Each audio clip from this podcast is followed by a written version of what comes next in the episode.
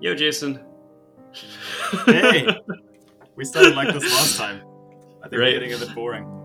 Um, so I want you to take a look around you uh, right now and just see how much of the stuff is made out of plastic and how much of it is made out of non-synthetics.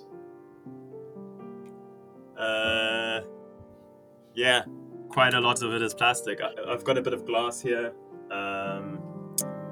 My phone has glass, I assume. Uh, some fabrics. Uh, what else do I have? I've got a plastic phone. I'm in one of these uh, kind of phone booth things uh, at my office. Uh, don't tell anyone. Um, my charger is plastic. The headphones I'm wearing, uh, my badge, uh, the laptop I'm working on because I can't afford a, a fancy Mac. Uh, Yeah. That's got metal. So quite a lot. yeah, so so plastic is uh, it's prevalent everywhere. I mean, like I I'm not a big fan of plastic because I'm a bit of a hipster, but I still look around my bedroom and I've got plastic just out the wazoo. Uh,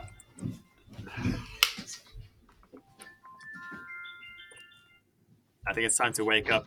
That that over there was a alarm telling me that I have to come and record a podcast with you because it's when load shedding ends. But load shedding ended early, so I still had a podcast. Sorry, I still had a uh, alarm running over there. It's ultimate Stockholm syn- syndrome. They're like, well, we ended it a little bit earlier. So be grateful. Oh yeah, no, everything around me is you know fairly plastic. I've got extension cable that's insulated in a form of polymer. I've got you know my my fan, um, the cup that I'm drinking the smoothie out of. Uh, so super super useful material, um, as as you will know. But I'd say before we get into what's so cool about it, it would be cool to take like a little step back into the history of plastic uh, and uh, talk about where it came from and how it became, you know, what it is today. Was it invented by Mr. and Mrs. Plastic? It was invented by Mr. and Mrs. Plastic, uh, and they went on to subsequently invent the Barbie girl and Ken. Yeah, so the, the first synthetic polymer was uh, actually uh, derived entirely from um, from non-synthetics. It was derived using cellulose, cotton fiber, and camphor, and it was invented by a John Wesley Hyatt back in 1869, inspired by a New York uh, firm's offer of ten thousand dollars to anyone who could provide a substitute for ivory, because they were running out of ivory because of the growing popularity of the game of billiards, which I think is uh I can understand that because I play pool and I, I'm quite addicted to it. So I can definitely understand it being a craze. And also chess. Maybe chess was also popular at the time. I know those used to be made out of uh, was ebony and ivory. Yeah, and then you've got your pianos because they're also ebony and ivory. I thought it was chess. So I've learned something new today. I, I mean, it, it, it, we had such a reliance on materials found in nature um, because synthetics were only in their infancy. I think the only synthetics that we rarely had during that time were like glass and metals that we had mined and refined. I, I did think about um, things like rubber because it's like a sap, right? Mm-hmm. So that, I would say that would is that I don't know is that a kind of plastic? I guess it's a So that's actually not rubber. Rubber. Okay. So rubber, as we understand it now, is not from the rubber tree and is not made from sap. It's made uh, artificially using, uh, you know, plastic technology. But yes, you do get natural rubber um, that is definitely from from a uh, from a sap. Um, and not from a whale. But- not from a whale, yeah. Man, if, if whales if whales were our only form of plastic, we would have gotten rid of them a long time ago. yeah, yeah.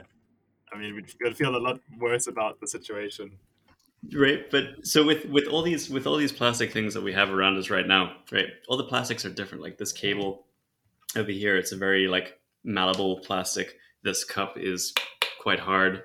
The um, the screen of your phone is actually probably a very, very hard plastic polymer. And that's what makes plastic so useful. And plastic, the word originally means like pliable and easily shaped. And uh, that's essentially what makes plastic so useful is that we can change specific characteristics of it.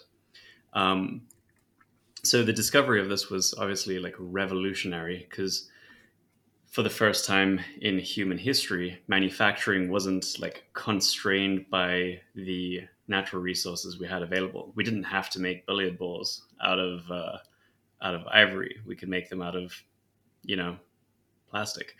We didn't have to make, you know, dashboards for for the automobile, which was just coming into vogue, out of wood and steel. Is we could make the glove compartment, you know, out of plastic, mm. and that's pretty neat.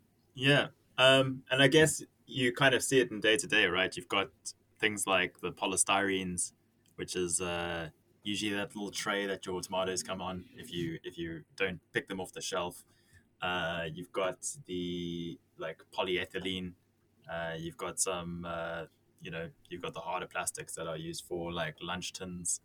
Um, what what I find quite interesting is that before the pandemic, we were almost moving towards a plastic free uh, kind of shopping experience. I remember going into the, the garden center Pick n Pay and they had a whole mm-hmm. aisle and that was like, like, you know, pick your own fruits and vegetables. And my thoughts are that now with the, the pandemic, there's probably more people that want their stuff wrapped in plastic.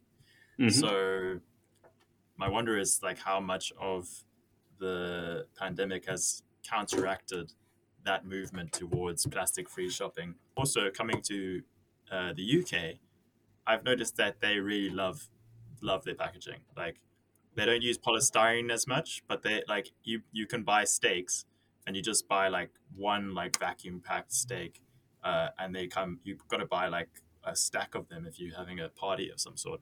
Yeah, you don't get the like big braai packs that you can uh, get at like uh, any of the South African stores, and um, mm it's it's it's quite uh, shocking, I guess. Um, and to a certain degree, I kind of assume that it is recycled uh, when mm. I put it into a different bin. Um, but I, I guess that's not the case, right? So that's actually quite funny. Is that we we always talk about plastic currently in a very negative light because of the environmental impact, which we'll which we'll get to in a bit. But back in back in the early days, um, advertisements were like praising plastics for for being a savior. What's this? I've got the savior of the elephant and the tortoise. In that we weren't using tortoise shells for tortoise shell stuff, and we weren't using elephant tusks for you know billiard balls.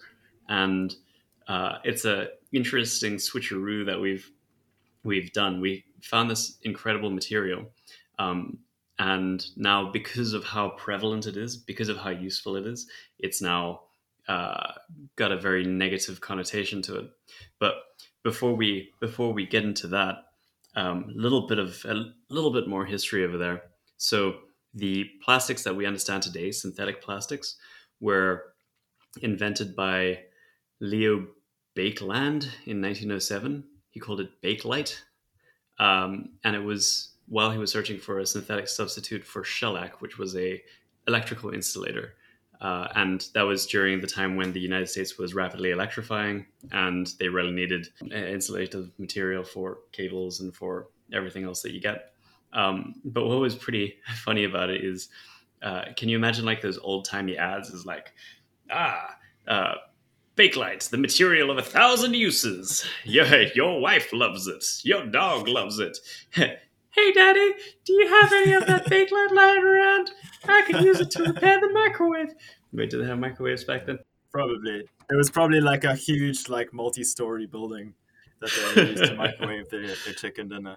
I guess it's it's one of those things like you know you you don't know it's bad for you, and you kind of I mean it's probably something to do with the the way that America kind of has this approach of safe until proven unsafe uh, so it's kind of just a you know go for it. Let's just plastic it up, like plastic on everything. Um, yeah, and and that kind of maybe is part of why it's become so ubiquitous. But also, I mean, there's other factors, and and that pliability means, for instance, um, I went to like a trade show once, and I saw these uh, these blanks. So I don't know if you've mm-hmm. ever seen a blank for a bottle. Like they they like these small little like look almost looks like a test tube. And what happens is it goes into the machine, it gets heated up, and then it just gets blown in, blown into a specific shape. Mm. Um, and you can have you just need your machine and you just buy blanks and the blanks are kind of just sold in these big boxes and you can have whatever sh- shape bottle you want um, and it's i mean it's easier to ship in that raw format and then you have the ability to make your you know water bottles or you know coke bottles or whatever you want um, and that's part of the flexibility it is the material of a thousand uses and bakelite wasn't just you know spinning spinning wild tales yeah, they they weren't uh, they weren't lying. It's it is useful and and just in terms of the economics of it, like imagine I, I mean today Coca Cola still has glass bottles and. Uh, imagine you were trying to ship a product and you had to have all of these glass blowers that were just there like pumping away making these bottles you know huge yeah. sweatshops lots of workers um, it would be quite a nightmare and especially before the time of like mass manufacturing of glass um, which i mean that would be quite interesting to go into in the future like a, an episode on glass uh, but it would be um, you know quite burdensome but then you've got this wonder material plastic that you can just blow into any shape you want and then uh, you know you can ship out your products and you can uh, feed feed the Western world and feed the, the all of the world, right? Well, so speaking of the the West, is one of the biggest expansions to plastic was World War II, right? It's like right as plastic was just making headway into the into the market, and suddenly we needed, you know, lots and lots of military stuff from water bottles to vehicle parts to airplane parts to you know all of this and well plastic was the obvious was the obvious choice so uh, there's a there's a pretty good quote from uh, I have no idea. It says in product after product, market after market, plastics challenge traditional materials and one taking the place of steel in cars, paper and glass in packaging, and wood in furniture.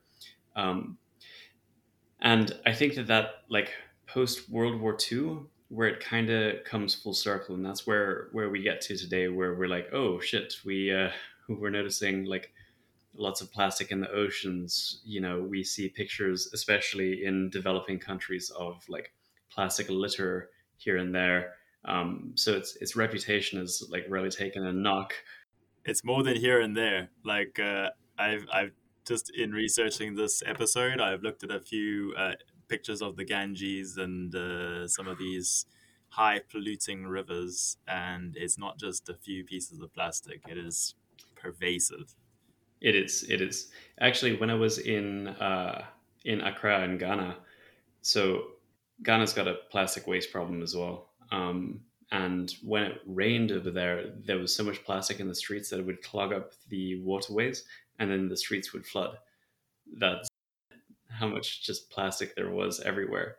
When we hate on plastic, I think, and this is this is an opinion over here, but I can I can substantiate it. Is I don't think that plastics are harmful. I think that plastics are one of the biggest boons that humanity has, right? It is like it has led to our technological developments in pretty much every field. Uh, what I think the problem is is waste management. And you see that is that in the West, like, sure, we don't necessarily like landfills, but if plastic goes from being made and into a landfill, it is significantly less environmentally costly than, say, making that same thing out of wood or making that same thing out of steel or making that same thing out of, you know, elephant tusks. Mm. Um, and so, and also if we take a look at landfills, we dislike landfills because it feels wrong to be burying all that stuff, but also because there's like nasty runoff uh, and carbon emissions. But those carbon emissions and that nasty runoff is all due to organic waste, right? Mm. Or to you know toxic waste. Um, yeah. but it's not due to the plastics. The plastics, in just in lieu of the fact that they are very robust, don't Yeah. really degrade. So everything that's kind of wrong with landfills, except for that feeling that oh shit, we're just burying everything away, is plastics are great. We just shouldn't let them get into the ocean and shouldn't have them littered everywhere. Exactly. I think it's one of those things where it's like the emotional uh, response overpowers the logical or the thought response, where you think, ah, this, uh, you're dumping it all, and people, you know, depending on where you brought up as well, it, like you're you're told to clean your room and you know get rid of stuff and throw it, you know, in the in the trash. And I, I know like coming from a more European household, like from kind of a British background, you always like instead of just throwing it on the ground, you like keep your packet or whatever, and you've got it stuffed into your pockets, and then you have to wait until you get to a bin and then throw it in the bin. Your uh, your initial response of like, okay, so now it's just getting thrown on the street or it's thrown into some landfill. Your initial response is like, that's bad. Um, but compared to the alternative of throwing it into the water or like getting it into like uh, food systems and um, you know all of the ecological impact it has um, you know you have to do the you have to do the full analysis and i mean it's not always easy you're basically saying well let's take a, a section of the land we're just going to make it in, uninhabitable it's going to be a horrible place uh, you're going to throw your your garbage there, and you need to do it. It, ne- it needs to happen at the rate we, we're living, um, and yeah, that's going to be a no go zone. And it's the same with nuclear waste disposal. You know, you got to this place is never going to be nat- natural again. It's going to be a dump. I think that that's a, I think that's a bit unfair. Is that um, landfills are you know they're not great. They're they they are they are mucky, but you can actually create usable land on top of it. Like one of the nastiest landfills um, was Fresh Kills uh, outside of New York, and they ended up turning that into a park. And obviously, it needs to be regulated, right? Is you need Yeah. to make sure that you're catching that like nasty runoff and that it doesn't get into waterways. Fresh Kills was a fuck up because it was like built on the water. Um, but currently, whenever a place is zoned for a landfill, we have to make sure we make sure that it isn't above any groundwater um, because we don't want any of that leaching into the into the water. And then once the once the um, landfill has been filled up, it gets compacted and it gets uh, it gets covered over. So it creates usable land for at least industrial purposes. But you could theoretically have it be for anything. Although I don't think it should be used for humans to live. Um, I think we could definitely have, you know, Definitely, you don't want to build a well. Uh, definitely don't want to build a well. have, have a commune there. Um, but the, I mean, for me, like the the main kind of driver bet- behind trying to figure out a solution is the impact on the oceans. Uh, like coming from a place like Cape Town, we we are surrounded by the oceans and we have a very strong tie to it. Um, I was reading an article about uh, the concept of microplastics, which is considered to be anything under five millimeters. Mhm. And then there's also something called uh, sort of, I think it's called mini microplastics, even smaller. But uh, the way that they do research on on these microplastics in the oceans is they basically take a net and then they scrape it through the water, and the, the net is able to you know pick up. It's more like a mesh, of- yeah. It's like a mesh, but it can pick up to the gr- degree of plankton. Uh, And for a long while, this is the way that they would do these studies to find out, you know, what the parts per million is. Um, but I read an article recently, and it came out, I think it was uh, la- last year, beginning of last year, that they actually had a new way. And uh, do you know what a salp is? I don't. Do yourself a favor and have a look at this. It's a wonderful creature. It almost looks like a jellyfish, but it's like got this really long tube structure, and uh, oh. it's it's got this underwater water propulsion system. So water goes in and it gets digested and it gets pushed out the back as a way of movement, right? So they did a new study, and because of the way that the salp ingests water, it basically acts like a filter. And they examined the salp to figure out how much microplastics there are in the ocean. And they found that 100% of the salps that they uh, picked up and studied had some form of microplastics inside of them, Mm. which goes towards the idea that we have underestimated the amount of microplastics that are in uh, our oceans by quite quite a large amount. Yeah, I'm sure you've heard the, you know, we we di- dived to the Mariana Trench and there were some bottles down there, and it's like Yeah, they're they're in there, and the fact of the matter is that this is terrible, right? Like, um, you have ocean and like you have sea animals who are starving because their stomachs are full of plastic. Uh, there's so oh, there's awful there's awful um, imagery if you go and look for it of like a seabird that's decomposed and you see that its stomach was just like a bowl of a whole bunch of different kinds of plastics. Um, and what you said about like the way that they check for microplastics is by using a mesh that's fine enough for plankton. Well, that's how a lot of whales eat, right?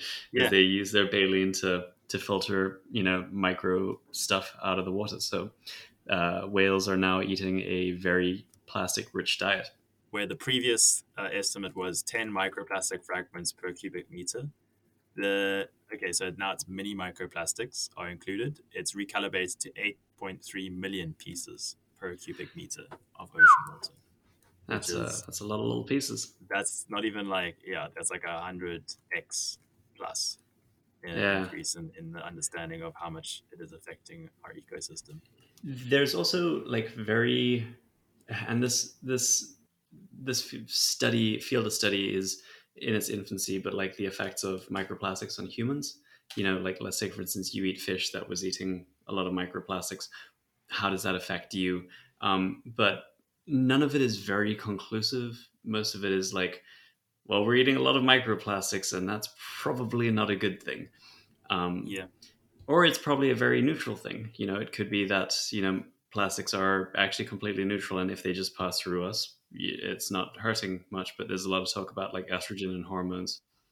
Yes, but the thing is, like the microplastics are big, are coming because plastic to a certain extent does degrade. I mean, you have seen like a manky bottle, uh, and the microplastics is that degraded degradation process. So it's breaking up, and it's breaking up into these kind of smaller particles, and that gets ingested. And I know, especially for fish, like mercury poisoning has always been a concern, and now it's going to move towards also having uh, plastic uh, contamination as a factor Hmm. um, which you know for a lot of uh, populations around the world, their main source of food is is, is fish.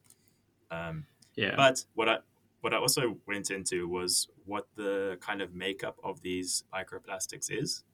Um, the the majority of it is synthetic textiles, which is about thirty five percent of microplastics. So that's uh, polymers such as nylon, uh, polyester, uh, certain fabrics, so you get that when you like have your new sportswear and you wash it in the washing machine, and those little little plastic fibers get washed out into the ocean, huh? I mean, it's un- I, like I didn't go too deep into like how it gets there, uh, but you know that's that's considered partly of part of the makeup, and I assume it's probably because you know people dispose of nylon into like a river and it like degrades a little bit quicker than you know some other plastics like uh, polyethylene, um, PET. Um, the what what's interesting is that the second uh, highest concentration is twenty eight percent, and that is car tires. Um, so, ladies and gentlemen, don't uh, throw your car tires into the water and uh, make sure you dispose of them properly. I have actually read about this. Uh, it's uh, the reason that there's so much rubber in oceans and waterways is actually because of runoff on roads. Is that your tires leave lots of rubber residue on on roads, and so with a lot of traffic moving on these roads, there's a big buildup of mini just chips and pieces of tires and then when it rains that all runs into the waterways and all of that runs out into the oceans That sounds plausible because the third most, uh, the third biggest contributor is city dust at twenty four percent. So I imagine you're right there. It's city runoff uh, from the tires that is going into the waterways. Um, it's it's quite interesting to look at those different denominations. I know for a certain point of time there was a lot of stuff about uh, microplastics in pharmaceuticals. Like uh, if you think of like a facial Your face washes, yeah. yeah, they used to have like little particles, and that would be to exfoliate to a certain degree. And now you can see there's a movement towards uh, using things like sand instead of uh, these microplastics. But then again, it's also only in parts parts of the world that they've banned it, and in other parts of the world, they're probably you know still going going gung ho on like you know putting plastics on their skin. Um, and, and yeah, it's that that kind of personal care products is only about two percent of of the um, the So that's specifically that's specifically for microplastics though. When it comes to the actual like massive plastic waste in the ocean, Yeah. I think that it's yeah, it's differently separated with uh, discarded fishing equipment actually being the the biggest uh, lump of that, followed by your um, packaging that just comes down through rivers. Um, I think this is actually a really good segue to talk about uh, to talk about like one of the solutions being recycling um, Mm. and it feels right to us because we want to reuse right like with with uh, aluminium and with glass and even with paper is we can put a whole bunch of used stuff into a recycling bin and then it goes and it gets uh, melted down or pulped up and repurposed into a product that is as good as the product that uh, originally went into it, right? With plastics, that is not the case. With plastics, there is no such thing as recycling; it's always downcycling, right? You put you put a bunch of plastic bottles into the recycling bin. If they do get recycled, which they probably won't, uh, it comes out as a uh, generally like a building material or um, you, you see there's like timber plastic tables or like piers which are recycled recycled um, plastic bottles. And uh, when those degrade there's not there's nothing that you can do with them. So most plastics aren't actually recycled and arguably shouldn't really be recycled because the amount of energy that is expended to do the recycling process which includes transportation and cleaning and then the actual the actual process is more environmentally costly than making it out of raw raw material. And what's interesting about that is that we kind of take a look at in environmental issues. And on the one side, we've got the climate, the climate crisis, Mm. and the climate crisis should be our number one priority, right? So we should be trying to reduce emissions as much as possible. And if emission reduction is the most important aspect over here, then we should be making all plastic from uh, uh, from scratch because it's actually more uh, environmentally friendly with regard to the climate, not necessarily with regard to to plastic waste. Yeah. Um, but secondly, there's there's so much energy and effort going into recycling, and it's generally so it's and we're going to dip a little bit into into cons- conspiratorial area but it's like pushed by plastic manufacturers and plastic companies to absolve themselves of the responsibility of the products that they create right Yeah. and with all the work that's going on around plastic recycling i believe that the world would be a much much better place if all of that effort was instead focused on uh, helping countries that do not have good waste disposal get good waste disposal, right? So instead of trying to set up a newfangled recycling plant in the United States, instead take those millions of dollars and use it to try and clean up towns around the Ganges, Hmm. right? Um, because it's a it's a global problem when it gets into the ocean. yeah and, and and i think it's also it's one of those uh, kind of more economic things is that it's actually or it's economic and political because if you go to you know if you're running for president of the united states and you say that you want to go into foreign countries and it's not a very good move but then you still need to have economically you need to create some incentive to push people in the direction of um, better uh, kind of care for the environment. I'd say I'd say in this case, not not the individual, right? Is that I I do not think that the individual is capable of being responsible for plastic waste. I think in this case, it is very, very much, you know, about like good waste disposal. Incentivizing, you know, end consumers to be more conscious about recycling, you kind of give more of a like an overhead for the like businesses to not do it.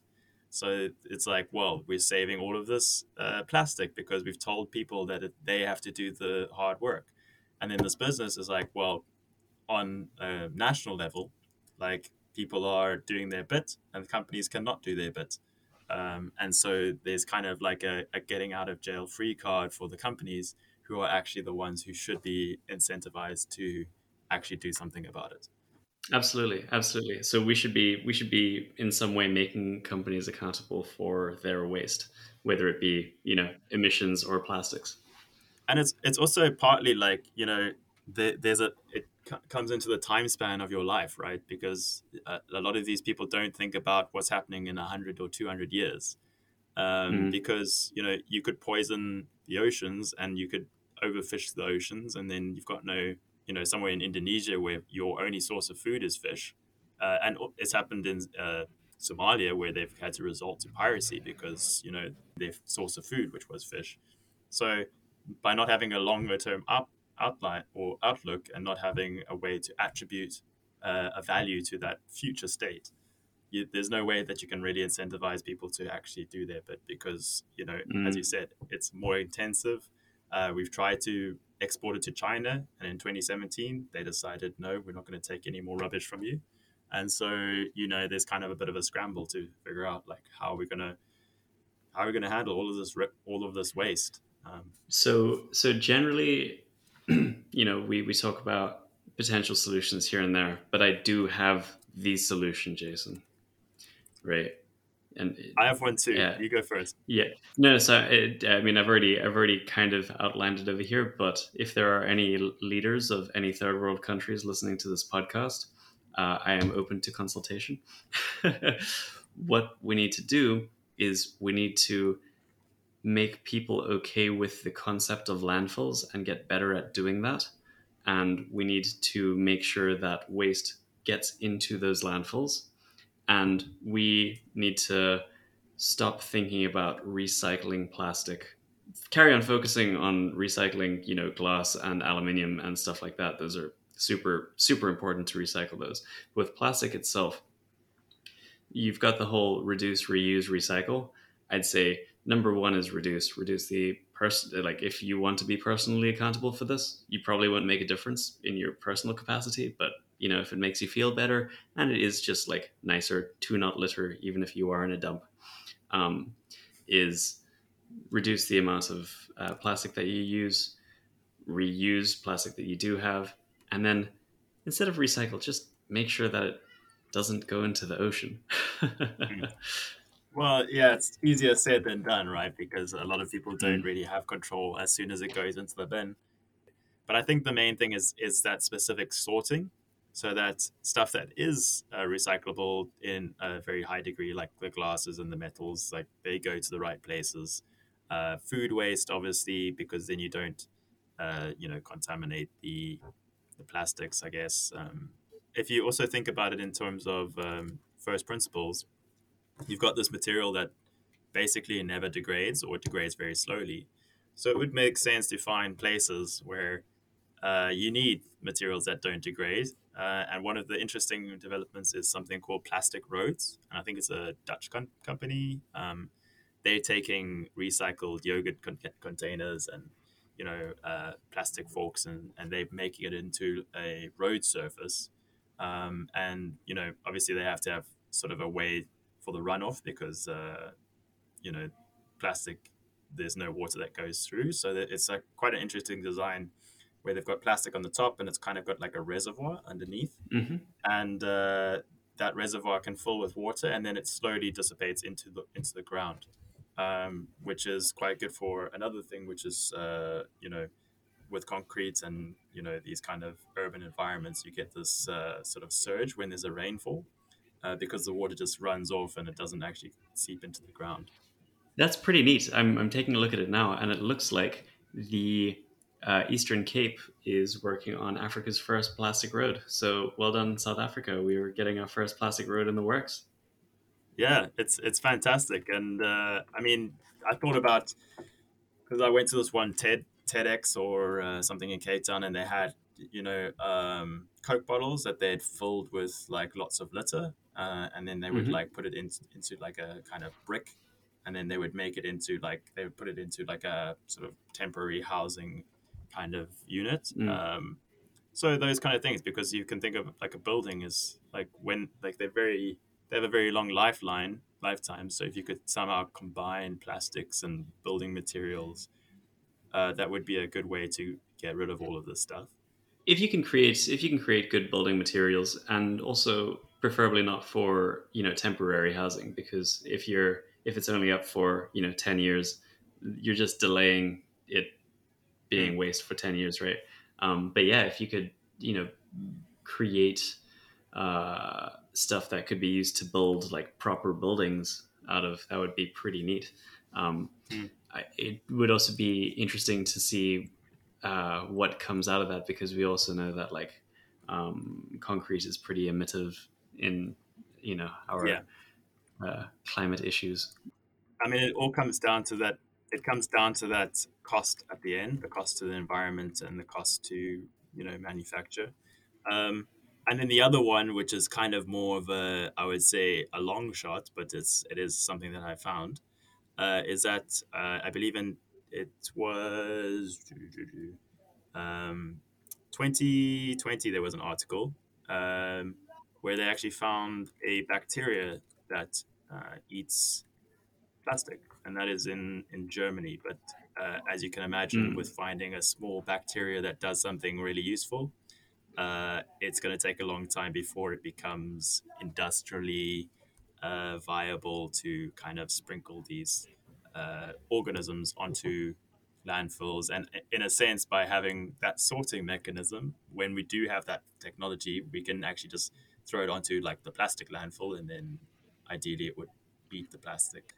in the end it is just hydrocarbons right so there's a uh, there's a thing i watched on they created a uh, i think it was a strain of oyster mushroom which is a very tasty edible mushroom that uh, that they got to grow on oil right so you can like Mm. grow them in, in oil spills and stuff um, Yeah. I'd say that the the one thing about plastics is that there are so many different kinds of plastics. I mean, it's you know lots of different polymers uh, that are available, and trying to find saying like, oh, we have a bacteria that eats plastic is probably incorrect. As we have a um a bacteria that eats a specific kind of plastic.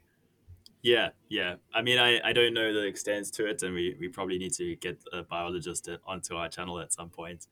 I would Uh, love to. but it, it it does have it does have that kind of sci-fi ish, and I would say it's probably more of a optimistic outlook. And I think this is something that people need to maybe. And it depends on your your way of seeing the world, but I'm finding like myself being more in the optimistic mood, whereas yeah, I me too. Have great, especially with the way that the mRNA tech was coming out, and we can do another session on that. Uh, but I feel like we do have technology that is developing. Uh, there are going to be solutions that come out of these problems, and it doesn't mean that we we have a free ticket to go like full out and just you know pollute the earth. Yeah, absolutely, absolutely. Um, so uh, I've got one more one more thing that we can chat on before we before we kill this bitch. Um, so it, uh, I was drinking a a bottle of sparkling water yesterday, and on the it's a Valpré bottle, um, Mm. and on the bottle it was bragging about the fact that it is a thirty percent plant bottle, Mm. and so it's a it, it was you get plastics, uh, bioplastics that are made out of plants. They're made out of crops instead of fossil fuels. And it it was advertised as being more ecologically friendly, right? But I realize as a person, a person who doesn't really think about this kind of stuff, it makes it look like this bottle is better for the earth because it degrades faster or something like that not mm. just it's made out of out of plants and i think that it was such a sneaky move by them because it is not like i do not think that bioplastics are greener is you're using up more more farmland to make plastic um, and it's probably more emittive in the process because you know crude oil turns out it's in a very readily available state. Um, and it's just this whole greenwashing thing. It's kind of like when you go to a to a coffee shop and you or somewhere and you order uh, a iced iced latte and they give it to you in a plastic cup with a plastic lid and then they've got their you know paper straw in there because you know they're greenwashing that that whole thing. And it, it annoys me so much there's also like the the whole thing of like free trade uh, or fair trade like you know there's always like a thought you're like well there's no mandate that they have to do it like that and it's probably just to you know to boost up their own company to make it look like they're more uh, you know yeah. ecologically sound but what I, I think I, I did see it and I, I haven't researched it but there was a technology that they were using to is also material science, which is, I mean, fascinating te- like topic. But they were using uh, material sciences to create plastics out of uh, the same material as uh, sort of prawn shells. Uh, so you can think of crustaceans like lobsters, and that would obviously degrade. Yeah, that that'd be pretty neat. I mean, like if you think about what most what, what a lot of beach sand is, is it's really just lots of bits of shells that are just silica deposits that are you know created by organisms. Um, but yeah, so there are there are a couple of things that people are doing with regard to plastics that bioplastics again not a big fan because it's not actually solving the problem that we're having. You, there are companies that are trying to make plastics that are more biodegradable, right? So that take less time to break down or mm-hmm. don't break down into you know nasty microplastics. Um, and then there are also a lot of steps taken to try and make recycling profitable and eh, which means making it more efficient, right?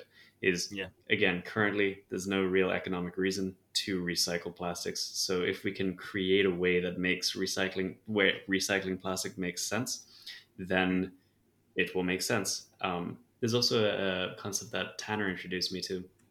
He he reckons that societies of the future are going to be doing mining of landfills for all the stuff that we that we threw away you see that in, in like gold mining where they they mine the whole area in like the Yukon and then they have better technology later so they go and like remine it mine the mine dumps mine yeah. Yeah exactly. Um but yeah so I, th- I think uh so in terms of outlook 10 years say let's make it 20 years do you think we're going to solve the plastics problem? No i think it's going to be i think the plastics problem is going to get worse uh, but I think that we're going to become better at it. So I, would say that, like, again, when the, the plastics problem is a waste management problem. And so mm. as countries develop, they're going to be better at waste management and less plastic is going to go into the sea. So, so it's less of a technical problem and more of a societal problem. And yeah. overall, societies are getting better, um, mm. except for a few niche cases. Uh, but yeah, so I'm, I'm, I'm optimistic. I'm optimistic that there'll be some sort of technological breakthrough. I mean, if we can manufacture steaks out of mung beans, then we can, even if it's like a, a way to do some sort of filtration on like ocean water, you know, it's. We already need to filter the air, Jason. yeah, we just got to have a big pool pump and we just pump the water through like some sort of little sieve. Dude, just a then... just a creepy crawly. Exactly, a creepy crawly in the ocean.